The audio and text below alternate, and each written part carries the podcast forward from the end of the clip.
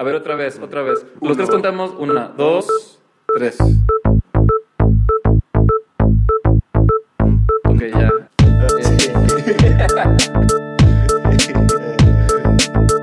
Hola, mi nombre es Miguel Melgarejo Y yo soy José de Lado. y en este programa Ah. sacamos el diseño. Fuera de contexto. uno de mis mejores amigos, eh, pues me hizo compadre su hijo, ¿no? Eh,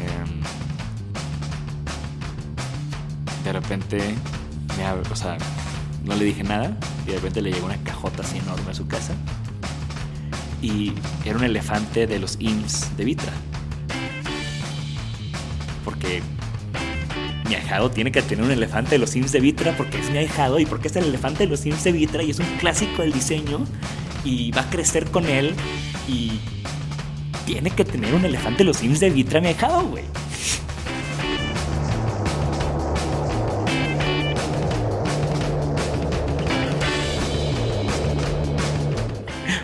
Explico? No, no me explico, ¿verdad? Es una cosa bien extraña.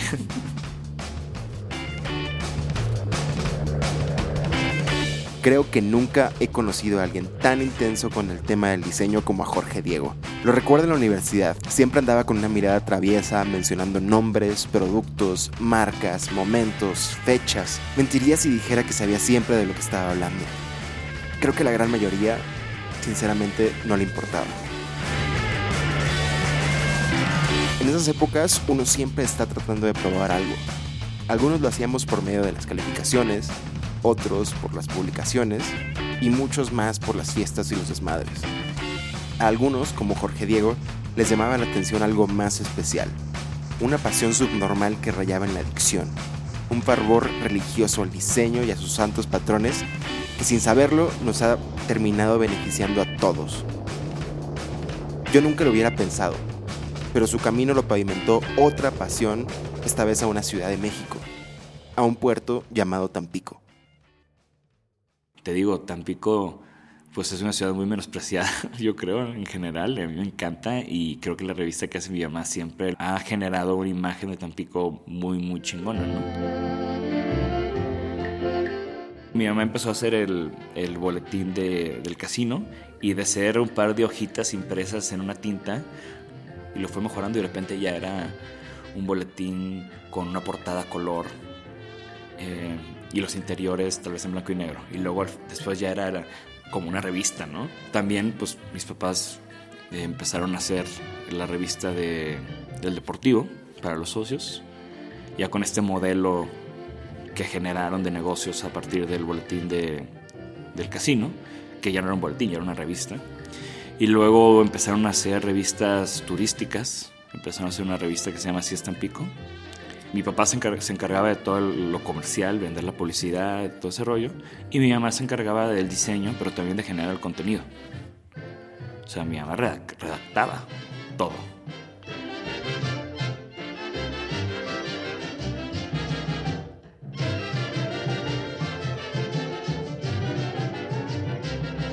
Escribía exactamente el recorrido, cómo debía de ser y cómo realmente era, ¿no? Porque muchas veces tú leías y decías, ah, sí, entonces en el kilómetro 4 llegas y, te metes. Y alguien normal lo quería hacer y llegas al kilómetro 4 y no había una brecha, ¿no? O sea, resulta que era en el kilómetro 4.2 y tenías que preguntarle de la entrada que te abriera la reja y darle para, para llegar a la cascada. O sea, entonces, el hecho de que mis papás siempre hayan sido tan clavados en sus publicaciones, pues es lo que siempre lo- los diferen- eh, les daba como este factor, esta plusvalía, ¿no? De que no- las cosas que te platicaban eran las cosas que vivían y las cosas que, que hacían, ¿no?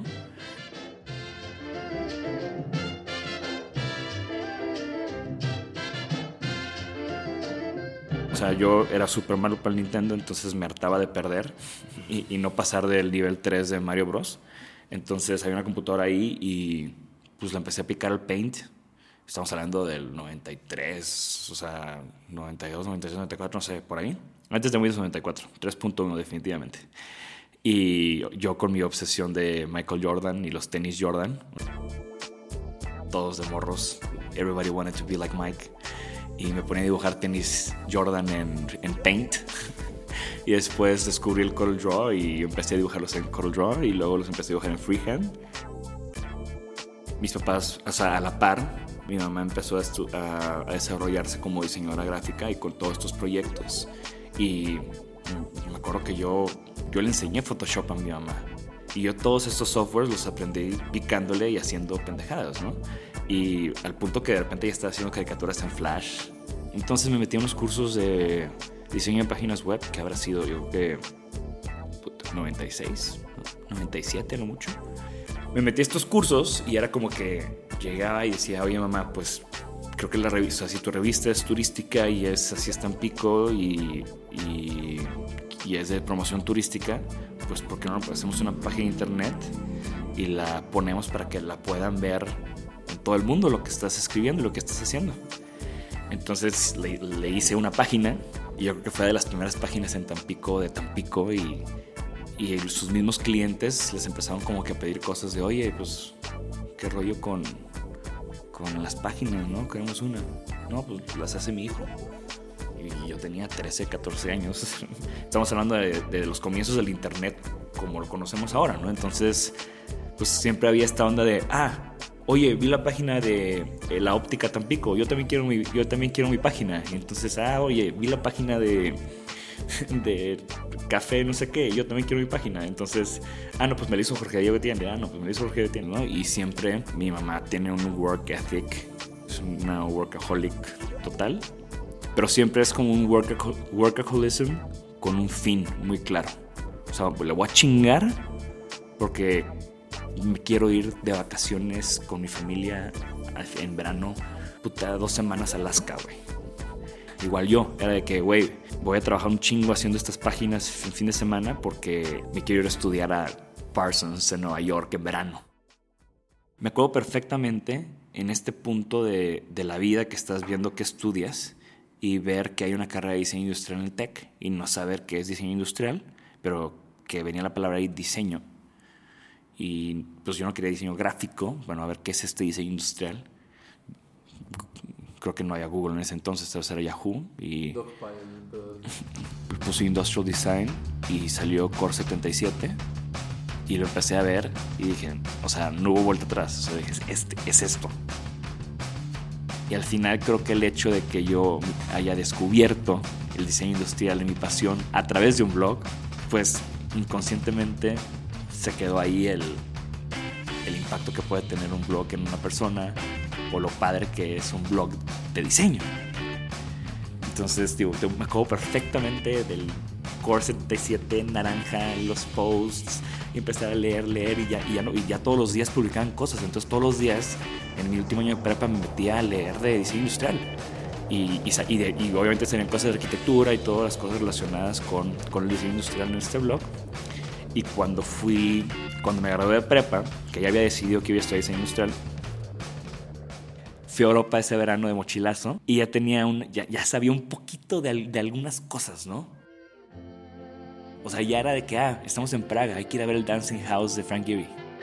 Ah, estamos en Barcelona, vamos a, al, al pabellón de Miss. Justo en este viaje empecé a escribir mucho, como unos journals de lo que iba viendo. Mandaba a mis amigos, a mi familia por mail y eran como estos relatos muy personales de pues la aventura del mochilazo, pero también de las cosas padres que descubría y que conocía. Y ahí quedó en eso, ¿no? Y todo el mundo me contestaba y le encantaba cómo escribía y me decían de que hoy está muy padre tus relatos. Y para mí escribir siempre ha sido un, como hacer un backup de mi vida, pero también ha sido como el, a mí me gusta mucho que me compartan cosas y aprender de la gente y, y leer, ¿no? O sea, también tengo una sed por compartir y por decirle a la gente, güey, esto, existe esto, está increíble. O sea, chécalo, no mames, está cañón. ¿Y, cómo fue tu, cómo recuerdas tu, o sea, la experiencia de toda la carrera? ¿Cómo, Fatal. ¿Cómo eras? ¿Qué, qué sentías? No sé, pues tú me conociste y creo que no nos llevábamos por algo, ¿no? O sea, mejor dime tú. Nunca tuvimos clases juntos, o subimos una o nada más. Pero no, o sea, yo no tengo una imagen como muy clara. No te caía bien. Era. Pues es que nunca interactuamos, güey. Pero yo creo que soy de esas personas que la gente me ve y no la caigo bien. Mucha gente en el TEC, en la carrera, me decía eso, ¿no? De que, no mames, me cagabas hasta que te conocí. Hasta que ya hicimos equipo juntos y convivimos, ¿no? Pero siempre, siempre, yo siempre tuve esta idea de, soy muy mal alumno, pero soy muy buen diseñador. y, y pues sí, ¿no? No sé. Digo que hay varios periodos muy extraños en la carrera y nunca tuve un rumbo firme hasta que estuve a punto de irme a de intercambio, a un intercambio muy chafa, porque el TEC tenía intercambios muy chafas en ese momento. Entonces yo me iba a ir a un intercambio a Florencia, ahorré mi dinero, mis papás obviamente iban a pagar una parte también, y, y al final, en ese momento, mi papá se enfermó gravemente, muy gravemente. Entonces cancelé, cancelé mi, mi semestre, me regresaron todo ese dinero. Eh, también por eso me atrasé mucho en, la carrera, porque tenía que estar en Tampico, ayudar al, negocio familiar, echarle la mano a mis papás. Eh, no querían que dejara de estudiar. Mis papás era una onda de, güey, lleva tres materias, pero no dejes de estudiar porque si te sales, quién sabe si regreses. Entonces yo metía clases martes, miércoles y jueves. El jueves a la noche me iba a Tampico. El viernes hacía la chama de mi jefe de cobrar, ver clientes, todo ese rollo. El fin de semana le daba relevo a mi mamá y yo me quedaba en el hospital para que ella pudiera como descansar. Y el domingo pues igual. Y el lunes trabajaba otra vez y el lunes en la noche me iba a Monterrey y llegaba directo a clases martes, ¿no? Y así era, así estuve mucho tiempo. Y fue casi, o sea, mi papá estuvo bien y, y tenía pues este dinero del semestre de irme afuera. Y entonces dije, güey, esta escuela Lorenzo de Medici de Florencia la conocen en Florencia y ya. O sea, no es una escuela chida de diseño. ¿Cuáles son las escuelas chidas de diseño de las que sigo leyendo y leyendo y viendo que los diseñadores chingones se, se graduaron de ahí? Ah, pues mira, está Parsons, está St. Martins, está Domus, está Eindhoven, está RCA. O sea, empecé a entender de estas escuelas increíbles de diseño top del mundo, Pratt de Nueva York, etc. Y dije, bueno, a ver, no me puedo ir un semestre fuera porque no me alcanza, porque, o sea, ni el TEC tiene intercambios, ni tengo la lana, ni hay la compatibilidad, ni nada, ¿no? Pero sí me puedo, pero, pero ¿cuáles, ¿cuáles tienen un cursos de verano o, o, cosas que, diplomados o algo que sí pueda tener, o sea, sí pueda tocar base en esos lugares? Y ahí fue donde conocí este, estos programas que creo que hasta la fecha siguen, tal vez ya no iguales, pero siguen haciendo algo así, que eran como Dual Summer Program, ya de que vente el verano, estás tres semanas en Londres, en Central St. Martins, y luego vas a estar tres semanas en Domus Academy en Milán, ¿no? Y vi eso y dije, no o sea, son de las top del mundo, y es un programa junto, y con el dinero de mi semestre me alcanza para ese rollo, entonces, pues me fui, güey. Y ese es el parteaguas de mi vida de diseñador. Porque de estar en una escuela donde estás haciendo la silla porque es la clase de aprender a hacer sillas, a estar en un lugar donde todo, o sea, se vive el diseño y ves las posibilidades del diseño y, y más que las cosas que aprendí o los lugares que visité, porque no mames, o sea, fui a la fábrica de Floss, güey. vi cómo estaban haciendo la lámpara de Achille Castillon y vi cómo estaban probando la, cómo irradia luz la lámpara de Philip Stark en forma de pistola, ¿no? Tuve una plática con Paolo Rizzato de Lucha Plan, o sea, el curso de Domus era muy enfocado a luz. Eh, más que todo eso, era la gente que conocí. Y, y, y, saber que había gente haciendo cosas increíbles, que estaban trabajando en un estudio o estaban, o sea, pues sí, apasionados como yo por el diseño, porque la verdad es que donde yo, o sea, en mi carrera no había gente apasionada por el diseño. Porque mis compañeros no saben de más diseñadores. O sea, ¿por qué nada más saben de Philip Stark y Karim Rashid?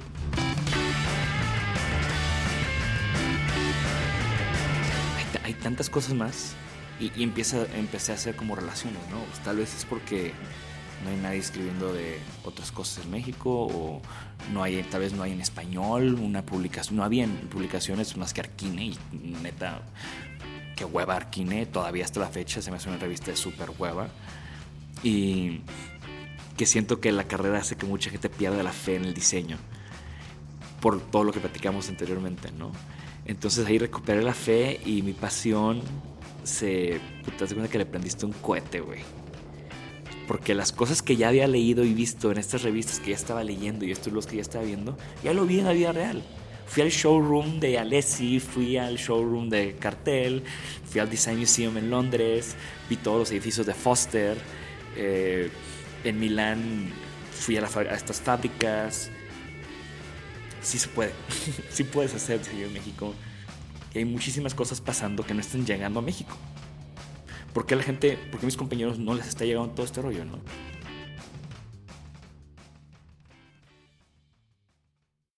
Creo que en ese tiempo ya había Facebook.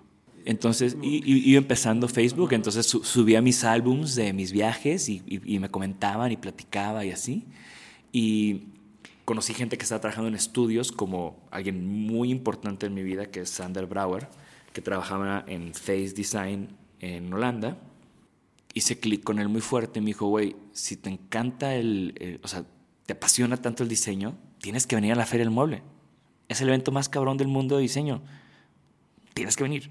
Entonces fue como que chip, Jorge Diego, jala un chingo y vete a la Feria del Mueble en abril. Entonces llegó el tiempo y me acuerdo un chorro, güey, de que en el TEC un desmadre, ¿no? De que es que vas a reparar por faltas, no te puedes ir toda una semana. Y es que, ¿cómo tú, maestro de diseño, me estás poniendo bloqueos a mí que voy a ir al evento más importante y siendo el mundo? O sea, chinga tu madre, ¿no? Se había un poco de maestros que agarraban la onda. Y había otros que te metían el pie, o sea, ¿cómo te vas a faltar? ¿Cómo que vas a faltar una semana? Ni madres. O sea, creo que, algún, creo que reprobé una materia por faltas porque me fui una semana a la feria del mueble te digo, ¿no? Fui, por primera vez fui a la feria en el 2007. De las primeras cosas que hicimos fue ir a Ro. O sea, Sander ya había ido muchas veces, entonces ya se la sabía. Y él ahora le tocó darme a mí el recorrido de, de, turista de diseño, ¿no? Llegamos a Ro, al, evento oficial de la feria. Y yo de que, no mames, Philip Stark, no mames, ahí está este güey, no mames, los Burlek. Y, y este güey así me para en seco y me dice, como un buen holandés con su tono seco de mira pendejo. Sin decírtelo, pero con sus ojos, ¿no? Si los ves para arriba, te van a ver para abajo. La única diferencia entre ellos y tú es que te llevan 20, 30 años de, de, carrera más. Hasta la fecha, creo que es de las enseñanzas más grandes que alguien me ha dado en la vida, güey. O sea, de cómo vivir tu vida. Si tú ves a alguien para arriba, esa persona te va para abajo. Y también yo lo aplico al revés, ahora que soy un diseñador y llega un chavito conmigo y, oye, ¿qué onda? Y me intento bajar y verlo directo a los ojos y, que entienda que, somos colegas y que yo no estoy mejor que él, simplemente le llevo un par de años de, ventaja, ¿no? Y, que la conversación, intento que mis conversaciones con diseñadores, ya sea con gente que admiro o con gente que de alguna forma aprecia mi trabajo, siempre sea una plática de colegas, no sea una plática de, de jerarquías, ¿no? de, niveles.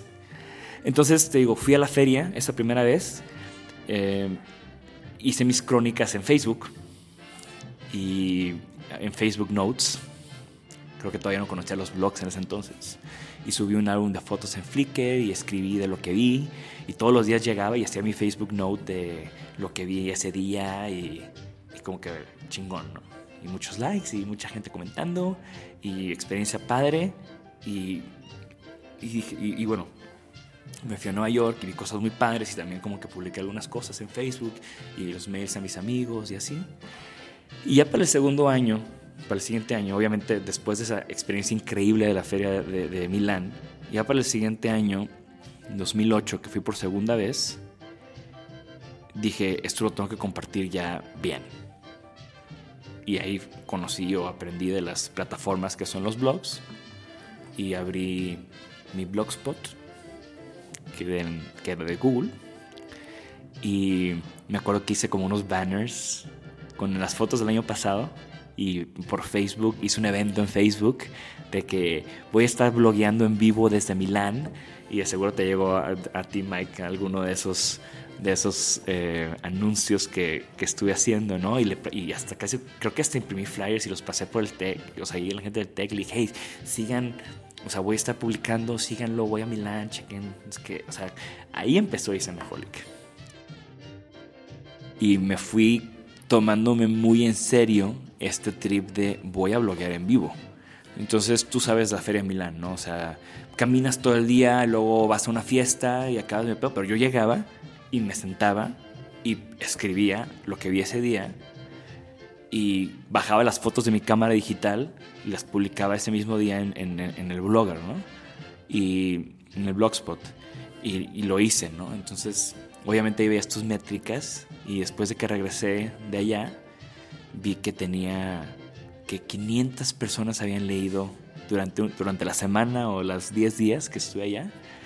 500 personas habían leído ese, ese rollo, ¿no? No mames, yo sentía que lo había leído el Papa, o sea, wow, 500 personas. O sea, yo estaba acostumbrado a mandarle mail a mis 50 amigos y familiares y de repente 500 personas, muchas de las que ni sabía qué onda, habían leído este rollo y ponían en comentarios. Y mis mismos compañeros del TEC me decían, oye, vi lo que escribiste, está súper cool, qué padre. Me encantaría la feria. O sea, o, oye, es que me gusta mucho cómo escribes, lo vi, siento que lo vivo a través de ti.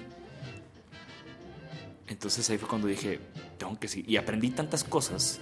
Y de que, oye, no conocí a esos güeyes, qué chido está, no sé qué. O sea, todo ese, ese momento de ese fervor, de ese primer como blogging experience, fue lo que hizo que dije, pues no, no voy a, ¿por qué parar aquí?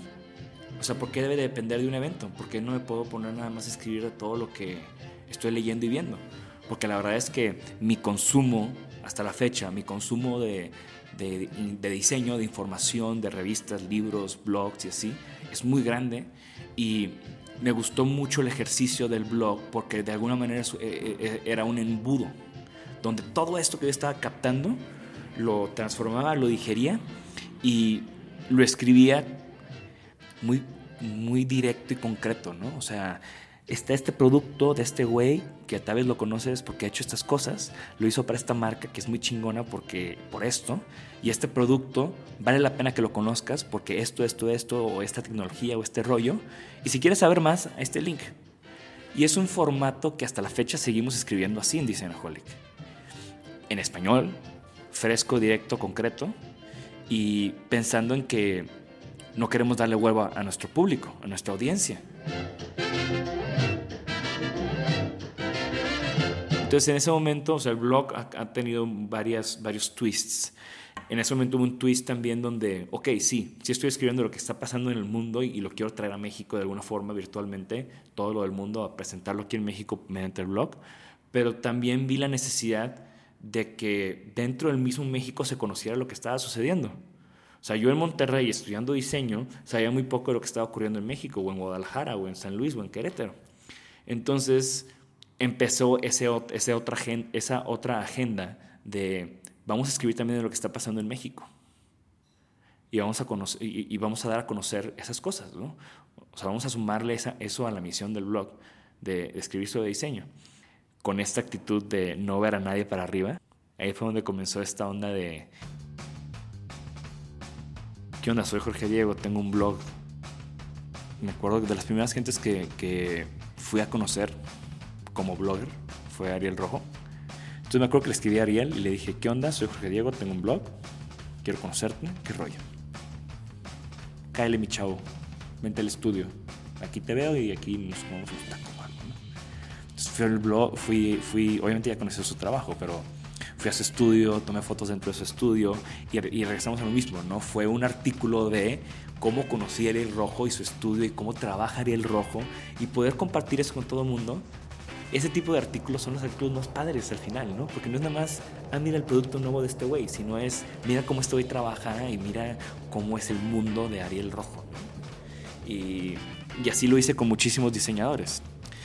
Y, y bueno, primero empezó con, con, los estudios grandes y después eventualmente hubo otro twist donde era quiero descubrir nuevos talentos. Quiero que Isanaholic sea el primer foro donde gente donde le publicaron cosas a gente.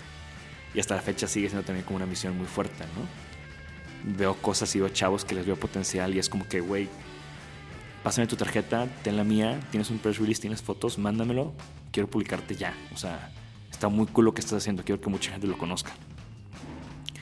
Y, está padre, o sea, está padre que gente te diga, güey, la primera vez que me publicaron fue en Cenaholic. O, oye, gracias a Isanaholic pasó esto. No sé, una vez me paró una chava en la calle y me dijo, Jorge Diego. Y yo así como, ¿qué, qué pedo? Aquí en el DF, ¿no? Y yo, ¿quién eres? ¿Por qué me conoces? Es que una, creo que era una española, ¿no? Me dice, te, quiero agradecer porque yo vivía en España y leía tu blog y vi que en tu blog publicaste una vacante de EOS México y yo tenía un novio mexicano y me quería venir a México y gracias a que vi esa vacante en tu blog apliqué, quedé y ahorita estoy trabajando con ellos y ya estoy en México con mi novio. Gracias a en Disney Historias tan personales como esas, hasta chavos de que, güey, me publicaste y me hablaron de no sé dónde y me, empezaron a comprar mis diseños, ahora los venden en X tienda, ¿no? Eso ha sido como una parte bien bonita, porque esa es la palabra, eso es un sentimiento bien bonito, ser, poder darle una plataforma a gente que de otra forma no lo hubiera tenido. Obviamente em, empezó a haber más plataformas, empezó a haber más revistas, empezó a haber, pues no como competencia, porque al final yo siempre digo que, que el crecimiento de diseño en México tiene que ser colectivo. O sea, no va a ser un blog el que va a hacer que, que, que diseño en México florezca, ¿no? Ni una revista, va a ser eventos, nosotros mismos como diseñadores con buen trabajo, etcétera, etcétera. Y al principio era un poco frustrante porque que estaba acá arriba todo el mundo lo conocía, miles y miles de gente lo leía. Y luego yo estaba como Jorge Diego empezando mi estudio y nadie me conocía. Y la gente me decía, güey, o sea, si estás haciendo cosas tú y quieres que la gente te conozca, ponte en el blog donde todo el mundo lo está viendo. Pero era como esta onda de, no, no puedo, no puedo meterme autogoles. No, o sea, ese no es el propósito del blog, no es promocionarme a mí. Y, y era como, tuve un momento así de crisis personal, ¿no? De que, fuck, o sea, este pedo va muy lento de mi, estudio como diseñador y el blog está por acá y, o sea, no sé, confusión personal, ¿no? Al final, el blog siguió siendo el blog separado del estudio, lo seguía haciendo los fines de semana y entre semana era diseñador industrial con mi estudio, Jorge Diego tiene Industrial Design, ¿no? Yo cada vez escribíamos más y más y más y más. Y de repente llegó un punto donde yo ya no podía escribir tanto porque tenía un estudio de diseño. Y ahí fue donde entra Jimena a, trabajar conmigo y me empieza a ayudar a, con algún tipo de, de, posts, em, tal vez menos editoriales, pero igual de importantes. ¿no? Y, y, hicimos muy buena química, muy buen equipo y hasta la fecha ¿no? sigue siendo mi brazo derecho y te digo que que ella es parte muy, muy importante del proyecto. Y a partir de ahí empezamos a invitar a más y más gente de columnista. Y no nada más a los diseñadores súper conocidos. O sea, de repente llegan chavos y quieren escribir y tienen muchas ganas de escribir. Y joder, si yo empecé esto cuando iba, en el 2008, cuando iba a la mitad de mi carrera, ¿por qué este güey que está a punto de graduarse no va a escribir también? También tiene una opinión, ya está esta plataforma, que hable. Y hay varios chavos también escribiendo que están recién graduados, a punto de graduarse, pero tienen algo que quieren decir. Y está Jerry, que ahorita está en Japón, está escribiendo una columna. Ulises, que está, escribiendo, que está haciendo su maestría en automotriz. Eh, en, en, Turín tiene su columna de diseño automotriz. Pedro también tiene su espacio donde habla. Y son chavos que al final les beneficia. O sea, yo sé que este ejercicio de escribir les va a dar el beneficio que a mí me dio y me encanta que sean parte del proyecto tú le pones todo tu corazón a algo, y creo que ustedes lo han vivido también con fuera de contexto, ¿no? Dices, güey, le invierto todo este tiempo, toda esta pasión, todo este desgaste para que, ¿para que qué? O sea, y te cuestionas, ¿no? Te cuestionas el dinero, te cuestionas la, el tiempo, te cuestionas el impacto, te cuestionas si realmente estás cumpliendo lo que quieres hacer.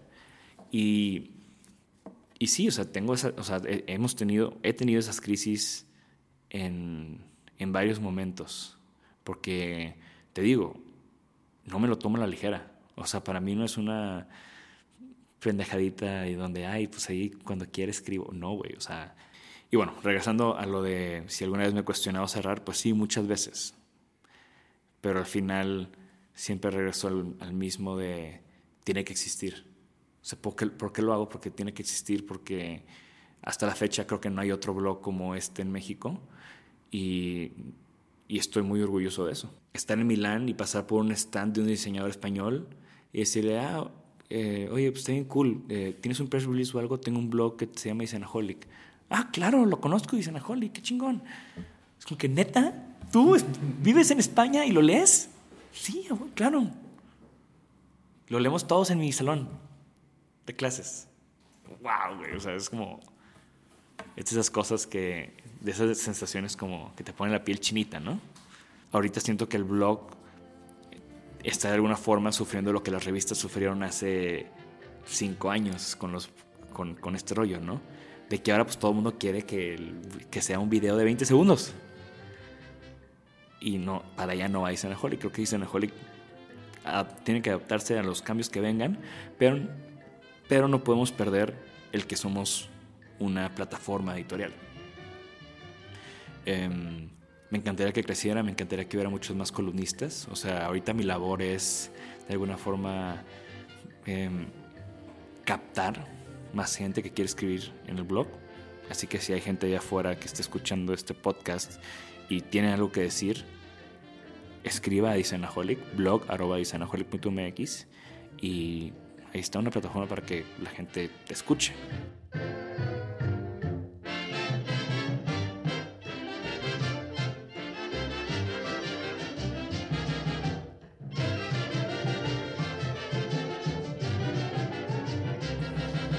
ya nos contaste toda tu trayectoria de cuánto tiempo le metes a difundir el diseño. Pero, ¿por qué es importante para ti? Pues, no, o sea, creo que todo se resume al nombre del blog. Soy un pinche adicto al diseño, güey.